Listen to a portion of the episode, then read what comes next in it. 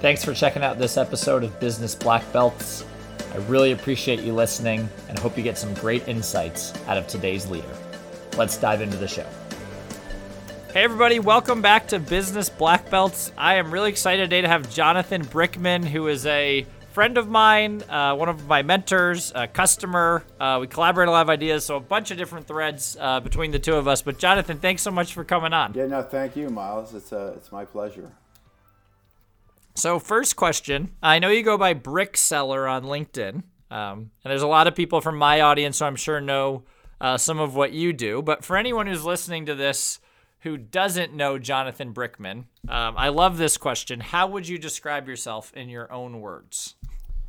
Yeah, so it's uh, it's a little schizophrenic, but uh, the Brick Seller really is um, obviously my last name, but it's a, a family uh, nickname, Brick for Brickman. And um, I mean, I, for the last uh, 30 years, I've sort of been in a selling mode. So that was kind of a natural uh, name to come up with, pseudonym. So um, yeah, I mean, you know, you know, I've, I've, taken kind of a crooked path uh, with my professional life. You know, started out um, in the engineering discipline and uh, knew I didn't want to sit behind a desk and be a pencil pusher all my life. And so eventually sort of found my way into more of like a business development on the business side of things you know with a mm-hmm. strong like technical background but i really liked the the uh, how dynamic it was in the business world as opposed to just sitting there you know handling tasks mm-hmm. and yeah so, but you so brought that yeah yeah, and you've brought that engineering mindset to sales. It's just you get a little more variety every day. yeah, as as as someone said to me, it's funny. Uh, one of the businesses I was involved with over the years was in higher ed, and it was a uh, very much an analytical business. It was benchmarking um, higher ed research institutions against others, and um, it was started by two PhDs at uh, Stony Brook University. And I took this as a compliment because one of the founders, who's a pretty well-known, um, um, what do you call it? Uh, oh, I can't even think of not an archaeologist, but a uh, what's the other word there?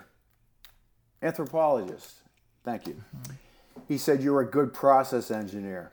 So I mean, I think that's kind of the way my brain works. Like trying to figure out like what's the best model to make things run smoothly and efficiently. So I, I like to think that I'm pretty good at that, just because it makes things more organized, as opposed mm-hmm. to by the seat of your pants which most of sales today runs more from that way than from being as organized as it probably could be. So it, it's probably a unique mindset.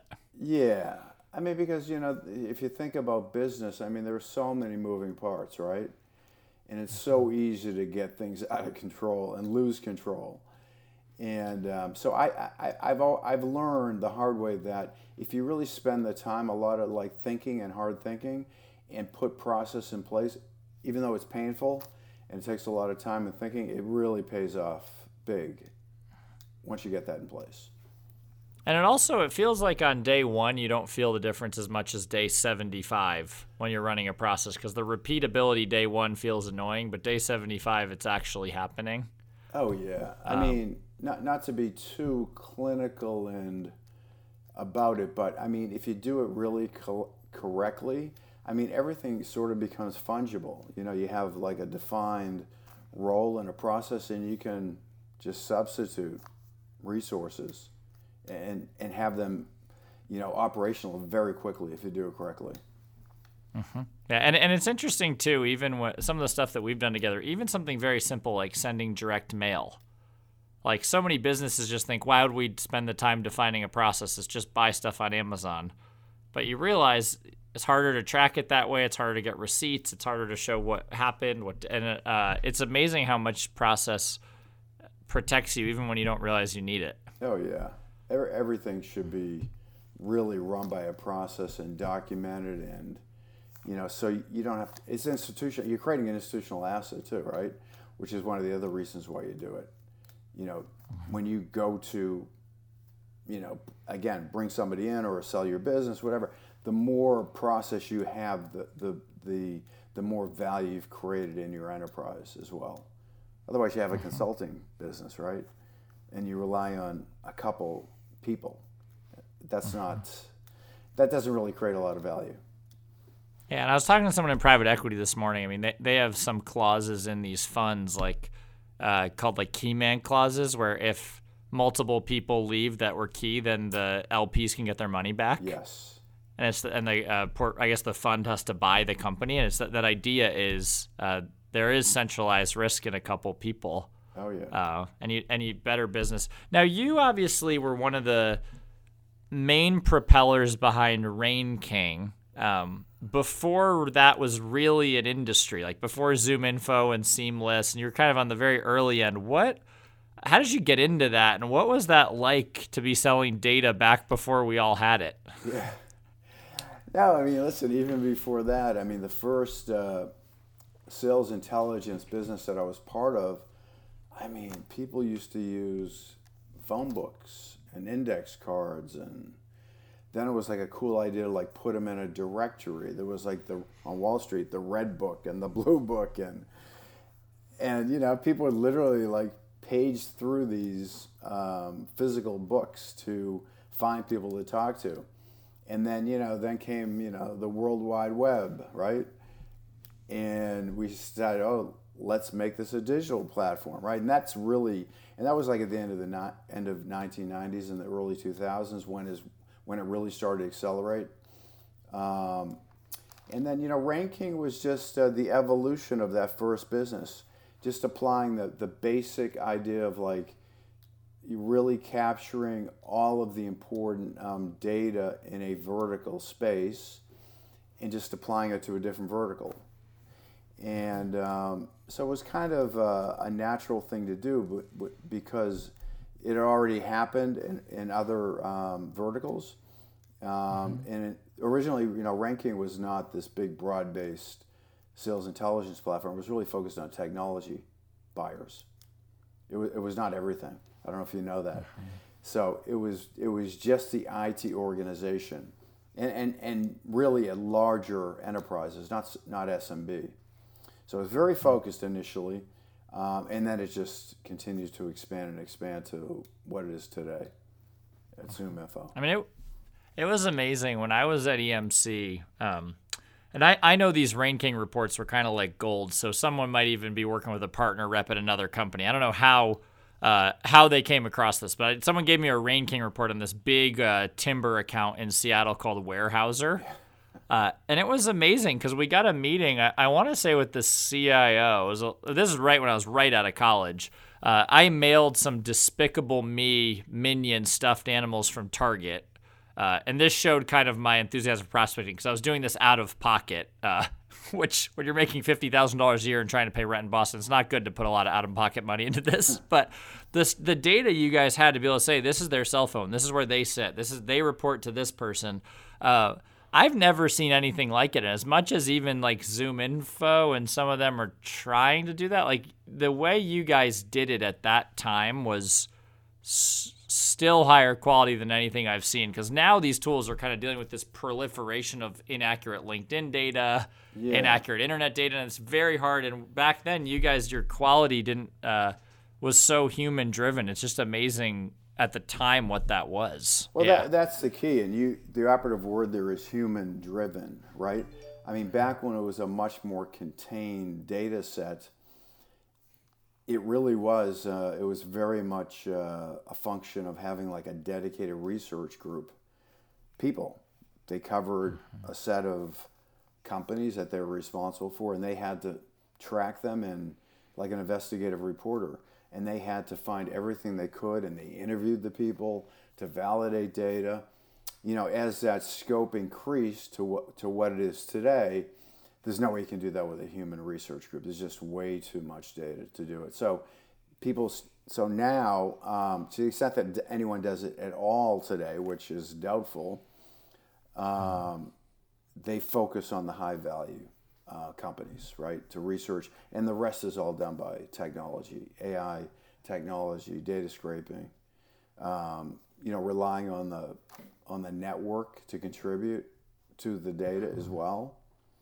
Uh, so it's a it, it's a different animal, but yeah, no. Uh, the the foundation of the business, uh, my friend and colleague Bill Kaplan, he was a reporter how he started out. And so that was really the underpinnings of the business. I mean, literally like hardcore reporting. You get on the phone and you call Dell and you talk to the uh, the people internally and you gather gather data, and that's why it was so good. Yeah, and it's amazing. I love cross pollination. Like, I love the skill set being put in another. Now, you were the person running all of sales at Rain King. I was. I had and that, that number when you started, what was the revenue versus when when you ultimately sold? When I started, it was nothing. It was a ground floor operation. There was no revenue. Okay. So, um, you know, it was a pure startup, and we raised some capital, and um, I I ran that for about three and a half years. I think we got to about twelve million when I left. It eventually the business sold. Well, it, it turned over a couple times to private equity firms the first first time was probably in the mid 20s, and then I think eventually when it sold and was acquired by ZoomInfo was probably 45 to 50 million in top line revenue. Mm-hmm. Now, now what? I know most of the people in the space that you and I are in are somewhere in the probably zero to one or two million revenue. Yes. Dreaming of getting over the hump to ten. I mean, I I uh, you and I talk about this all the time for me. Like you're at this level of like you got 20 people, like your cell phone's ringing off the hook. How do you learn how to systematize and uh, figure out pools in the market that are scalable and such? What was the biggest you know learning from that you would pass on to go like truly from you know zero dollars to I know my numbers well enough now. I mean something like a million dollars a month of revenue. Yeah. Yeah, no, I mean it actually happens. Um, organically before you notice. Like I remember when we would celebrate like, you know, hundred thousand dollars a month, and then it was two fifty a month, and it was like, oh my god, I can't believe it. And then it was a million a month, and then it's a, and it, it just happens. And again, that's why I come back to what we started the conversation out with. Um, if you build the right process, it, it's like a model. It just expands easily because you put more people in to the same framework. Um, it's just like moving the chess pieces around. It's not that hard to do, really. If the market's big enough um, and you, uh, you organize and line up against the market correctly, then you're literally just pl- plugging in resources to address the market. And uh, you know, if you have good processes and management, then it's not that hard to do. I mean, if you're relying on everything to get done by yourself, then you're going to reach a physical limit. And that's where most people struggle. Like, how do I make that transition from me driving the business to distributing the load over a bunch of people and getting them all operational? That that's really the trick, and it's it's hard to do. It's really hard mm-hmm. to do it. Yeah, and and I, I guess another question that that I have is you sort of have two types of startup in technology. You either have taking on an existing category, which tends to create a lot of Me Too feeling. Yes. So, you know, you have the 19th knockoff of Zoom Info, or you're trying to really create a category from scratch, like some of the projects you're working on, where you're really trying to say, this doesn't exist, I'm going to go make it. Both have their challenges. Which is harder, in your opinion? Yeah, no, that's interesting. Um, it's it's a, it's actually an excellent question. It certainly is easier in many ways to be a Me Too because you're not creating anything new. There's already a market for it. They get the category, but you know, you don't have the same upside with the Me Too, right? Because you have to. You're relying on market share, taking market share from somebody. So, me personally, I'm less interested in that. I'd rather have create a new category, um, mm-hmm. something disruptive where you can own the category. The challenge with that which we've discussed, is that now I've got to educate the market, right? Mm-hmm. I've got to uh, bring them along into something new. Uh, but even that, there's nuance in that too, because if it fits organically and naturally with what they're doing, like a, a real product extension, it's probably not so hard. If it's really something disruptive that is not part of what their their natural workflow is, it takes time. It's uh, you really have to have a lot of patience. Um, mm-hmm.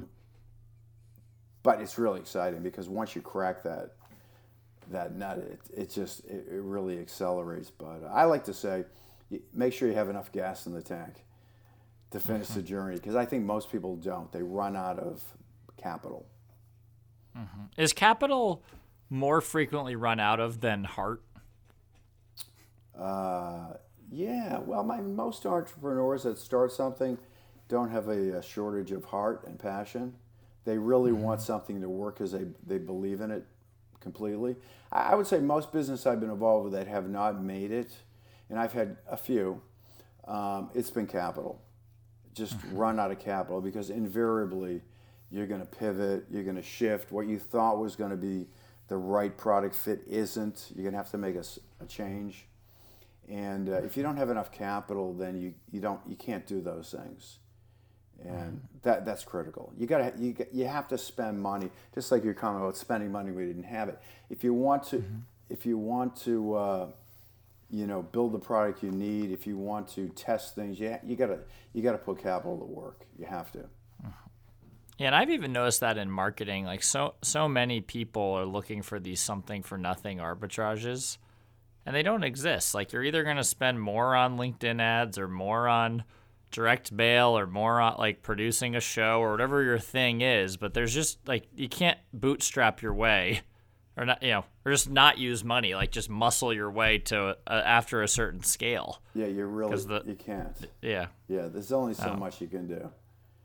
Yeah. yeah. And and it's also I think it's funny when you get to the kind of the first chasm, if you will, of getting to like a million dollars in revenue. The crazy thing to me was realizing how many people uh, like you kind of offered me a lifeline, possibly b- before I maybe deserved it or I even believed in myself. And the the funny thing that you realize when you get to that other side is it wasn't like you could perfectly track how you got there, like you had some great plan and you figured it out. And that's the part that's eye opening to me is it gives you an appreciation for all the people who fail because they might have been more talented than you and just not have had the same, you know, relational I don't want to call it luck, but the relationships that you were blessed to have. Yeah. Yeah. No, listen, I mean the world if you if you're an entrepreneur starting a business in uh, you know this decade or even the century, frankly, it's mu- it's much easier than 30 years ago because the availability of resources is so much more than what it used to be. I mean, you don't you don't you don't have the capital outlay to like you know put physical assets in place that you need to. Everything's on demand. You have uh, incubators. You've got people that just want to help. Um, you've got LinkedIn for all kinds of intelligence at your fingertips. I mean, there's so much help. It's it's just much easier to and everything's online and digital, right? So it, it's a lot easier today to start a business, and I think your success rate also is much greater as well. Mm-hmm. Now, uh, when you look at that, like there's more information than ever. So buyers have more, inf- all of us have more information at our fingertips than any human ever. That is a positive in one sense of the resources and connections, et cetera, but it also does lead to this myopia of too much overload. So when you think about modern selling, how do you break through that clutter? Like everyone talks about lead gen. Say you actually do just get someone who's mildly interested on the phone. How do you break through the noise, like both in how you present and how you run a sales campaign? Yeah, I mean, it's really hard. I mean, th- I mean, people are just overloaded with products and people calling them, and it's it's it's it's really hard. Fortunately, what I think is still an advantage if you can do this because I, th- I think with that comes I think a dilution of um, sales skills because there's so much out there. I mean, mm-hmm. um, unfortunately for me, my observation is that the average salesperson, particularly someone early on, is just not very good.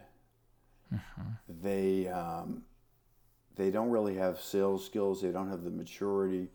They push product instead of like really mm-hmm. having like a mature conversation with somebody to figure out you know where they can help. So mm-hmm. um, if you have those skills, um, you can break through the noise. I mean, it beca- it's it's pretty apparent when you're speaking to somebody. Um, I'm amazed at some of these like high flying tech companies that I've been on the other end as a mm-hmm. user and how poor the uh, sales experience is. I mean, just mm-hmm. aw- awful. Uh, well, I'm amazed that so so in a case like that, I, I'm curious because you you know kind of the venture funding world better than I do. Are those companies just losing money hand over fist, but they have so much VC money that it just doesn't matter? Because I don't understand. I totally agree with you. Like, how do they how do they ever make any money? Yeah, well, I, I don't think they're concerned about making money in the early stages because you know, it, I mean, when you're really talking about VC, if you're really talking about it, you know, literally VC money, um, venture capital firms only invest in businesses where the market opportunity is just gigantic. They can be a unicorn. So in the early days, they're spending money. They're not worried about. Um, they're not worried about profitability. They're not worried about all the efficiencies. They just want to pour a lot of money into the front end to get, you know, awareness, people on the street, make noise, right? All the fine tuning comes in after they've got some clients and traction and they can start refining their model. So because even if even if they blow through fifty million dollars, uh, if I'm going to be a unicorn, that's nothing, right? I mean, mm-hmm. my return is still huge. If you're a typical business, I mean, that's a lot. You don't want to blow through that because, you know, your upside isn't isn't is great, and, and particularly if you don't have the funding.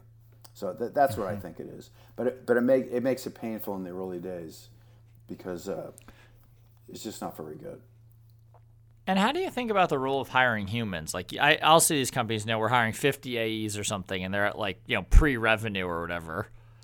And at some point, is that just not even the best use of capital just to pump money into humans, or do you think there is still an argument for no? Those 50 people are all needed. Um, again, it's it's it's a different approach. I mean, you know, when you when you start putting big sales forces on the street, um, you know, you sh- I think you sh- you should be waiting until you actually have, you know, real product fit, not just a guess, but like really a repeatable process, and uh, and you know that I can scale this thing up. But you otherwise, you're right. A lot of people do. They they go through lots and lots of money um, with people thinking more is better. It's just simple arithmetic when it's re- when it's really not. Um, just because I got a couple of sales from people that I know because I have a relationship doesn't mean that I have this really defined, repeatable process where I can just plug people into. Um, mm-hmm. Otherwise, you're and that's what yeah. it, it feels like. In the absence of that, you're just overspending on humans that aren't coordinated or aren't augmented with technology or aren't using a process and it's just anybody's guess, like you said. And, and it seems like widely that approach is failing nowadays, maybe more than it used to. Yeah, it's. It, I, I think so. I think I think it definitely is. I'm. I, I am amazed. I mean, at uh, at how. I mean, I, you know, you kind of get overwhelmed when you just look at LinkedIn and you see the streaming of of data coming through. I mean, how many different people are out there competing? I mean, I can't tell you how many times a day I, I someone approaches me for lead gen Mm-hmm. You know, uh, and they swear they're the best. I'm the best at it. I bet. You know, I've. I mean, they, they, it's just. Uh, it's diluted. The uh, the talent is diluted. The noise level has just increased. I mean, I, actually, it was.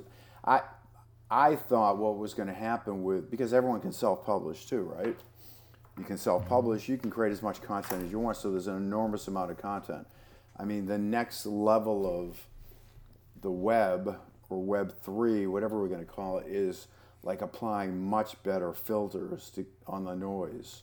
So you're mm-hmm. just letting through things that are really relevant. It's just there's just too much information out there for people to consume. Way too much. Mm-hmm. I think you're right. The competition with autumn, I mean, lead gen companies, the world I'm in, are a good example because they all are, in theory, experts on how to use automation. So they're reaching the buyer much more frequently than the average random company like an SEO company. Yeah. But it sort of shows you what the world could look like for every product in 10 years. Yes. Where it's just you've been pitched 18, you know, analytics softwares since the morning.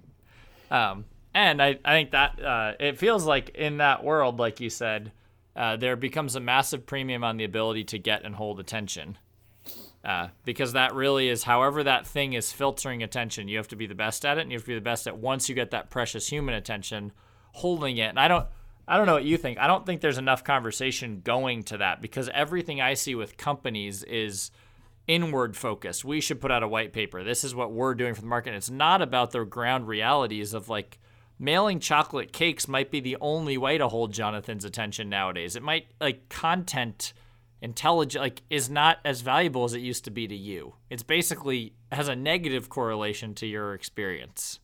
Yeah, I always things are almost coming full circle. It's like you know, people used to go do door to door selling, right?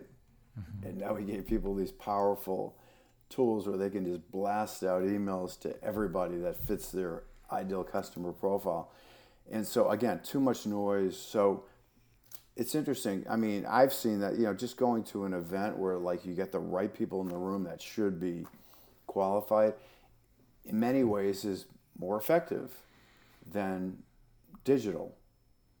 Mm-hmm. Right? Less efficient in some ways because there's only so many people you can reach, but the quality of those conversations when you do meet are much higher.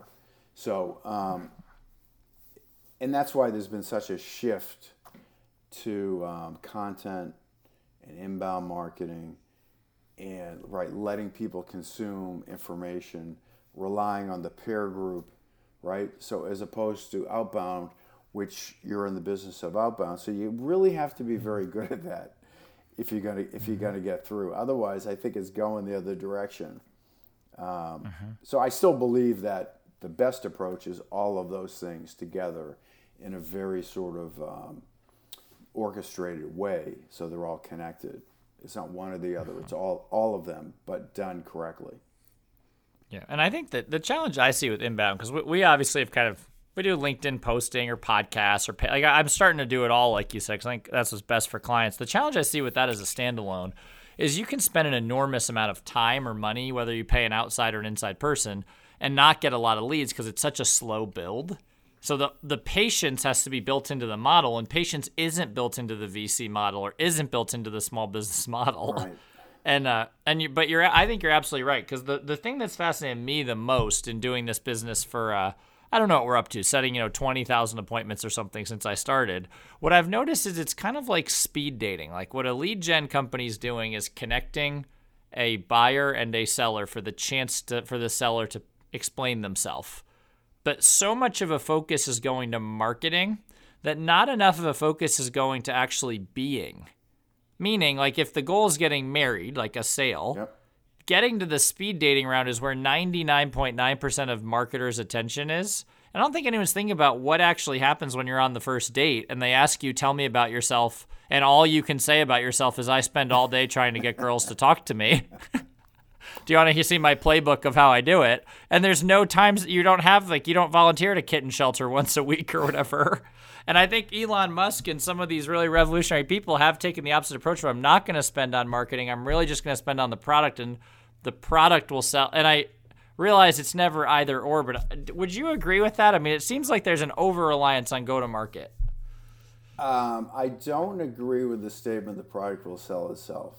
I do mm-hmm. agree with the fact that most of the energy is spent on dating uh-huh. and, and, and making a connection. Absolutely. And very little time is spent on when we when we go on our first date and we actually have to have a conversation. There's very, very, very little activity spent there. And that's where I think it all falls apart. So I've been saying this for 20 years. Uh-huh and only recently have people started to introduce, but even then, it's it's not really what, what I'm talking about. Um, you know, like Chorus and Exec Vision and Gong, where you can record and annotate conversations and try to help, you know, people with the actual date, not getting dates. Um, but you're right, 100%. That and that, I, I, see it all the time. I see it with, uh, you know, veteran salespeople that haven't had like you know, been doing the same thing for 20 years, 30 years, and they still approach sales exactly the same way. And their dates are terrible. They probably have first dates and they never have the second date because they, they still haven't figured out, like, how do I actually have a good, meaningful, productive conversation with somebody so we can see if, we, if there's something to continue the, the relationship. So I, I could not agree with you more there. And that's what where I try to focus my time as a sales professional, as a uh, as a coach, um, as a manager, like helping people with what comes out of their their mouth when they actually get on the date. 100%. percent And I think you bring up a great point that's so interesting is when you look at the way the customer experiences it is they don't care that it's competitive. So they don't care that you're spending all this effort getting them on the phone. They actually want that value. And the idea of putting like a, you know, inexperienced person who doesn't understand the product has never been the buyer and just oh, it feels like it's playing like the math will just take care of itself if you make the top of the funnel big enough. And I've noticed that. I mean, because you've obviously um, you know been our reference for us and brought us customers and a lot of things.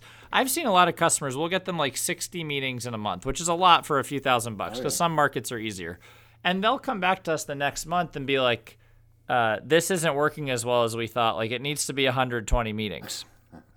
And you'll think like I'm all for like us trying to always get better, but at some point we have to explore the idea that if if you can't get any result with 60, you got a problem. There is a just a human limit that a little SDR or a little lead gen company just can't get you like 6 or 700 meetings a month. If you, if like you it's just there's just no way 60, to do it. Yeah, if you can't get business with 60 meetings a month, which is extraordinary, then you, you've got a you've got a product fit problem. It's, it has nothing to do with and that's what no one's talking about. I think just like you said, and that's where I think what you do is really cool is you're kind of saying I'll come in as a growth advisor across this spectrum and kind of take intellectual accountability for all of it, not just part of it. Yes. Yeah, all these things have to work together like an orchestra. Otherwise, it's going to fail somewhere. But yeah, yeah, I'm, I'm, I'm amazed. It's like, you know, the amount of uh, weapons we have, right, to reach people, and um, and just sit behind a uh, by behind a screen and you know launch all these powerful you know tools, and then and and and rely on that to be the answer. It's just uh, it's a recipe for failure. Um, mm-hmm. Sales still we still go we still go back to the early days. I mean, you, you have to know you got to master what comes out of your mouth. You got to know your person's business. You got to know how to listen and ask good questions. You've got to get them to tell you about where they need help. If you can't do that, you're just an order taker. Mm-hmm. And I think the other thing that you bring up, which is such a good point, is we live in a world where the promise of technology is so crazy. Like AI is going to tell you what to do every minute of your day or and these companies in Silicon Valley are chasing these visions of grandeur.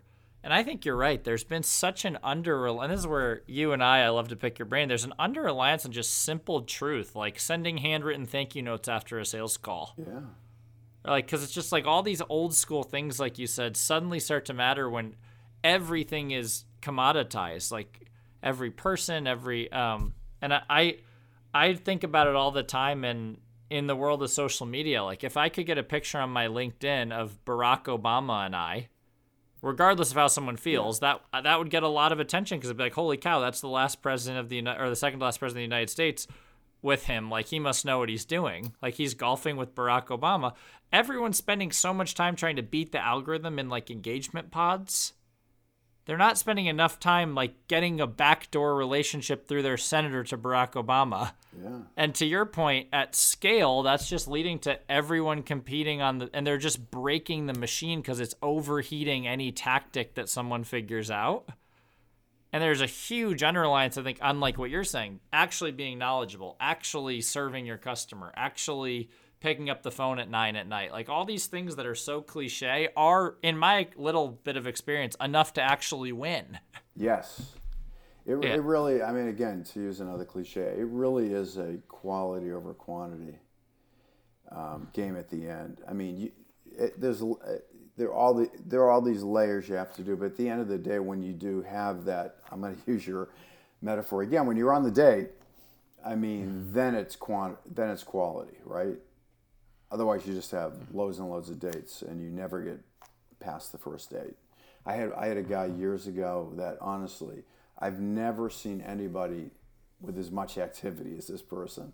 Broke all records. Never, I mean, just nonstop, eight hours. You know, hundreds and hundreds and hundreds of outbound touches. Zero productivity. Mm-hmm. Never made a sale. Never set an appointment.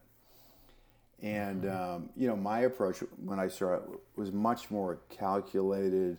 I wanted to like really like smell the blood, probably because I was not, I was a little lazier, and I wanted to try to be mm-hmm. smarter about it. But much more success.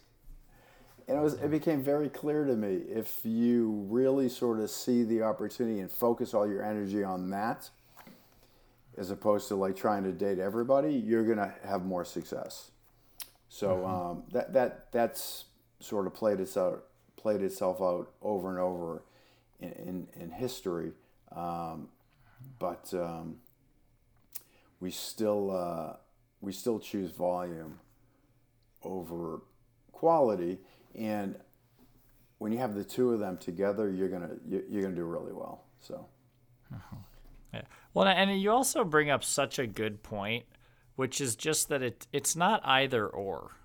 Like it's smart work ethic. Because right. if it's just like I'm just gonna like get lucky or whatever because I'm so smart, but you don't put any work, you're in trouble. But if you just decide like I'm never going to lose a single deal because I'm gonna care that much, like you're like Jocko Willink, extreme ownership, everyone like it's psychotic because it's just you're not prioritizing the right thing and I feel like there's an underabundance of people who are mixing both. Like I heard a story. Um, where I go to church is really close to the U.S. Navy uh, sub base, so I get to meet a lot of really really interesting people who've been like career submarine captains, and um, so you'll ask them questions at like you know at these like dinner parties, like what's it like to be with Navy SEALs, or like how like and one of the things that uh, they'll tell you is like I guess in the way the special forces work, you have like Delta Force and there's some Air Force One and Navy SEALs, and then if you're at the top of the uh, rank of each of those three, they have some uh, joint task force that's like another level up. Uh, I don't remember what it's called, but it's basically like above uh, Navy SEAL. Is there's like an Air Force? Are they? And the only way to get in it is you have to be able to run, swim and jump. So if you'll jump out of planes, run and shoot, and swim. Uh, and it, I forget it's a cool name. I forget what it's called, but the whole idea I think is like like in business. If you're reasonably smart, if you're reasonably hardworking, and if and if you're reasonably like you know I guess driven or passionate or patient or whatever, uh, you'll be you know moderately successful. But if you have all three of those in extreme, like that's really where you see these anomalies. Like Elon Musk is way smarter and way harder working and way more committed. Right. Like so it's kind of like I'm amazed by it because I feel like what you said right now, you have these two camps. You have this I don't work ever past 5, don't bother me whatever. I'm just a work smart like I read the next great book of the month and I'm just way smarter than everybody. And you have these people who uh, read so many Grant Cardone books that they've just, you know, just trying to beat people's heads in all day. it feels like you need a little bit of both. yeah, uh, I, I, I, remember I remember reading uh, Michael Bloomberg's uh, autobiography. It's a simple book. It's called Bloomberg on Bloomberg. Mm-hmm. And the one thing he said, he said, you know, obviously he's had a, a very successful life um, and came from nothing, by the way. He grew up in the town next to me. He uh, he says in his book, uh, just remember one thing: always work harder than the guy next to you. And that always stuck with me, right? I mean, again, you know, another cliche: persistence beats smarts any day of the week. Mm. I mean, you know, so there's something to be said for just really working hard. The you know, the the smartest people, you know, one more cliche. I mean, the, the A students work for the C students. I mean, all these things are sort of the same, right? Consistent that, you know, the, the people that actually get things done, that work hard, are dedicated, tend to sort of lead the way, um, right? They, so I've, I've always believed that. It's, uh, it's effort. It's really, uh, you don't have to be the smartest person. You have to have reasonable intelligence. But if you're really dialed into what you're doing, and you work hard at it and you're committed to learning and getting better, you're probably going to be successful. Mm-hmm. Yeah, and, and it's interesting because that success might not look like what you thought it would, but it does feel like uh, you'll certainly have a really good chance. I mean, anything can happen to anyone. Um, but I don't know if enough people, uh, especially maybe um, who are 10 years or so out of college, like think enough about that. Is all you can really do is give yourself a good chance of winning. Yeah. And there's a difference. You can't ultimately control the outcome. None of us can. Right. All you can do is really put yourself in a good position, and you can be proud of that either way. Um, I love John Wooden because the famous basketball coach, he always stressed that it's success is doing the best you were capable of, and su- the actual whether you make a billion dollars or a million dollars, like that is uh, that's going to be a lot of factors. Yes. But you can control doing your best, and that's where I've tried to always hold myself accountable. If if it's eight o'clock at night and clients are counting on you, like look at John Wooden piece of paper and say your best is till 2 a.m. tonight, and you can decide to let off but that's not your best and that's not and that that's always helped me because otherwise it just you can over say I have to be so extreme ownership oriented I will never allow my business to, and you just you're basically just trying to play a role of omniscience you don't have or you're at this other extreme of like none of it's my problem it'll all just work out and I think that's obviously clearly um so I feel like we both agree on that. Oh yeah, for sure. But I, you know, again, you know, you, you working until uh, 2 a.m. is not sustainable. So again, how do you grow? you, have got to get other good people on the on the mm-hmm. bus and, and distribute the load. So you know you get more people working towards the goal. That that, that yeah. that's really critical, and, that, and it's really hard to do. It's great, you know, for you personally, you, you could be the best and most. It's hard to get, get other people to do that, and that's a whole other conversation. Yeah. And that's where a lot of your experience, and I know if anyone listening to this reaching out to Jonathan about things like do you give uh, partners equity? Do you take on adventure money? Like those are all things that I, I've learned from you because uh, I've I've seen so many people not have the experience you have and get burned one way or another. Um, and I think there's there's a certain way to do it where you've had a ton of business partners and had good relationships. Um, now, I do want to give you a chance to do a little commercial for your mastermind group because um, I, I know this, we're still getting into hundreds of listeners on this show, but um, maybe a couple people who hear it will be interested. So, could you talk about sort of the group you're putting together of CEOs and revenue leaders and uh, if someone's interested, what they could kind of expect? Yeah, I mean, I, you know, sort of. Um, not in that in a formal way that we're talking about, but you know, I you know I've helped uh, you know dozens of CEOs in all kinds of industries over the last 10 to 15 years, um, you know, more on a, on a consulting basis. And um, so, you know, I'd like to formalize that a little bit and maybe, you know, once a month just have a session where we can just get together collectively and brainstorm and people can pick up mm-hmm. ideas from other people. You know, there's a lot to be learned from collaboration. I'm a big believer in that. I like to do, I, I've always done that in my teams, right? I don't want to have one superstar and everybody else is struggling. I mean, why not get everybody to share and fi- figure out what, what the best practices are so everybody can be successful? So, so that's sort of the underlying um, theme here, too. You know, let's get people uh, on, on things that are topical. It doesn't have to be real, you know, structured and formal and um, rigid, but you know things happen every week that you know like boy I wish I could think about like what's the best way to you know finance the next growth phase of my business how do I do that you know um, how do I you know think about a product extension and opening up a new market from what I started I mean you know there's loads and loads of these topics that come up all the time that you know and the whole idea yeah. is that for someone who couldn't maybe afford a full consulting engagement they could be a part of a peer group where you're kind of collectively excuse me answering questions and basically um, bringing those people together to get to know each other so through sort of this peer guided boot camp of sorts over a period of months um, and it's it's very affordable start right so, so on, something like eight or nine hundred dollars a month is kind of the starting price that sounds pretty good yeah. Or yeah. Well, Jonathan give you a specific, but yeah. uh, yeah, somewhere somewhere in that range. It's it's not going to be uh, it's not going to be prohibitive. Um, I you know the, the, I think the goal with pricing in general really is that the uh, the return should be way in favor of the consumer. Not the uh, the supplier. So yeah, I, I, think that the goal is to make it, um, you know, really a, a strong return, uh, lots of value, and uh, just a great great way for people to sort of brainstorm and share ideas. Mm-hmm. Yeah, well, well I, am definitely uh, excited to keep getting the word out about it for you. I've benefited a lot from all of your wisdom and experience, and uh, and it's fun to realize how much of this really you have to either hear from someone who's done it or learn yourself. Like the books only get you so far. Um, but I did want to ask you with last question. Speaking of books, you mentioned Bloomberg on Bloomberg. I know you're a big fan of Keenan's Gap Selling.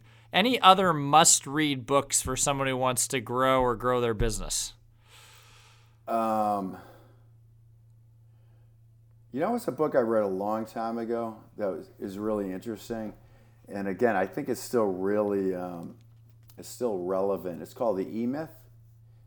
E. Mm-hmm. I don't know if you read that book.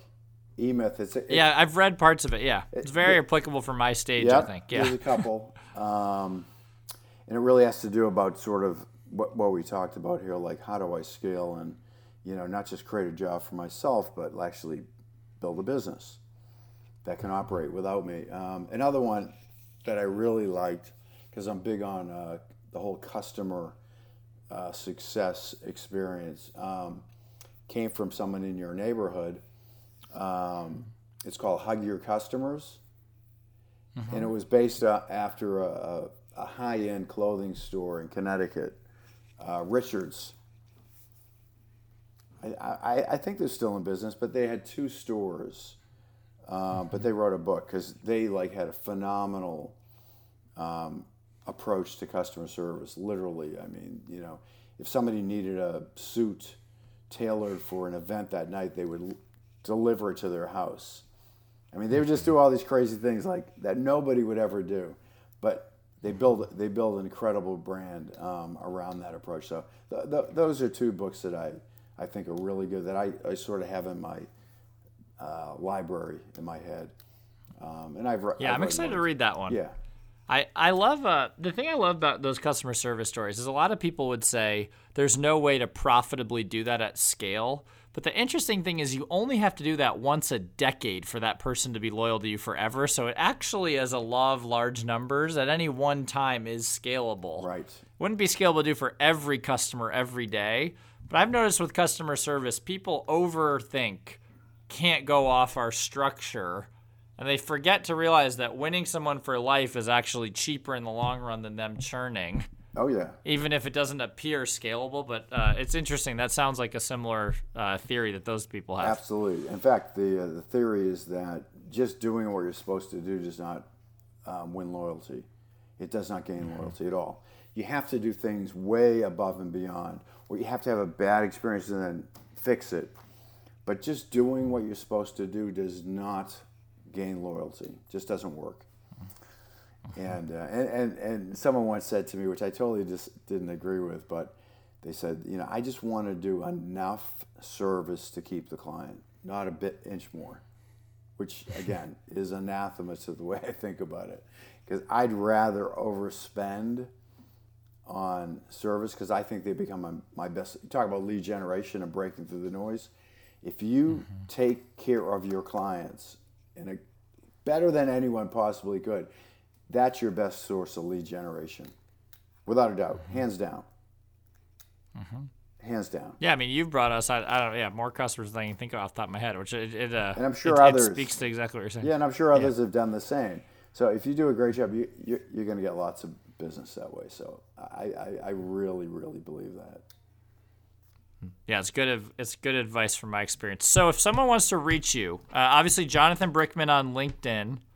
Uh, is there other any other ways you kind of would want them to, if they want your advice, want to join your mastermind, want consulting help? Like, what's the best yeah, way to reach so, you? Um, you can go to jebrickman.com, um, which is really my, uh, you know, where I house everything, and you can learn lots about me. I've been, you know, writing my musings here for the last ten to 12 years. So there's lots of content there. You can get inside of my head. Um, or, uh, you know, I'm on Twitter and LinkedIn and almost every digital platform except for Snapchat. things like that. you haven't made it to Snapchat or TikTok yet. no, no. Brick, I- I'm- that's t- coming 2023. I, I'm, I, I don't think I'm the right demographic for those. I I think I'm staying off those. Yeah, well, me too. So I, I don't know. I don't I, either that or I don't know what I'm talking about. But Yeah. um, yeah. Well, thank you very much for the time today. Uh, I'm excited to to get this up, and uh, like I mentioned, just appreciate all your support of me on my journey. Absolutely. Thanks, Miles. Thanks again for listening to today's episode of Business Black Belts. Should you want to see more content on both the show, marketing, and business in general, feel free to check out my LinkedIn. Thanks.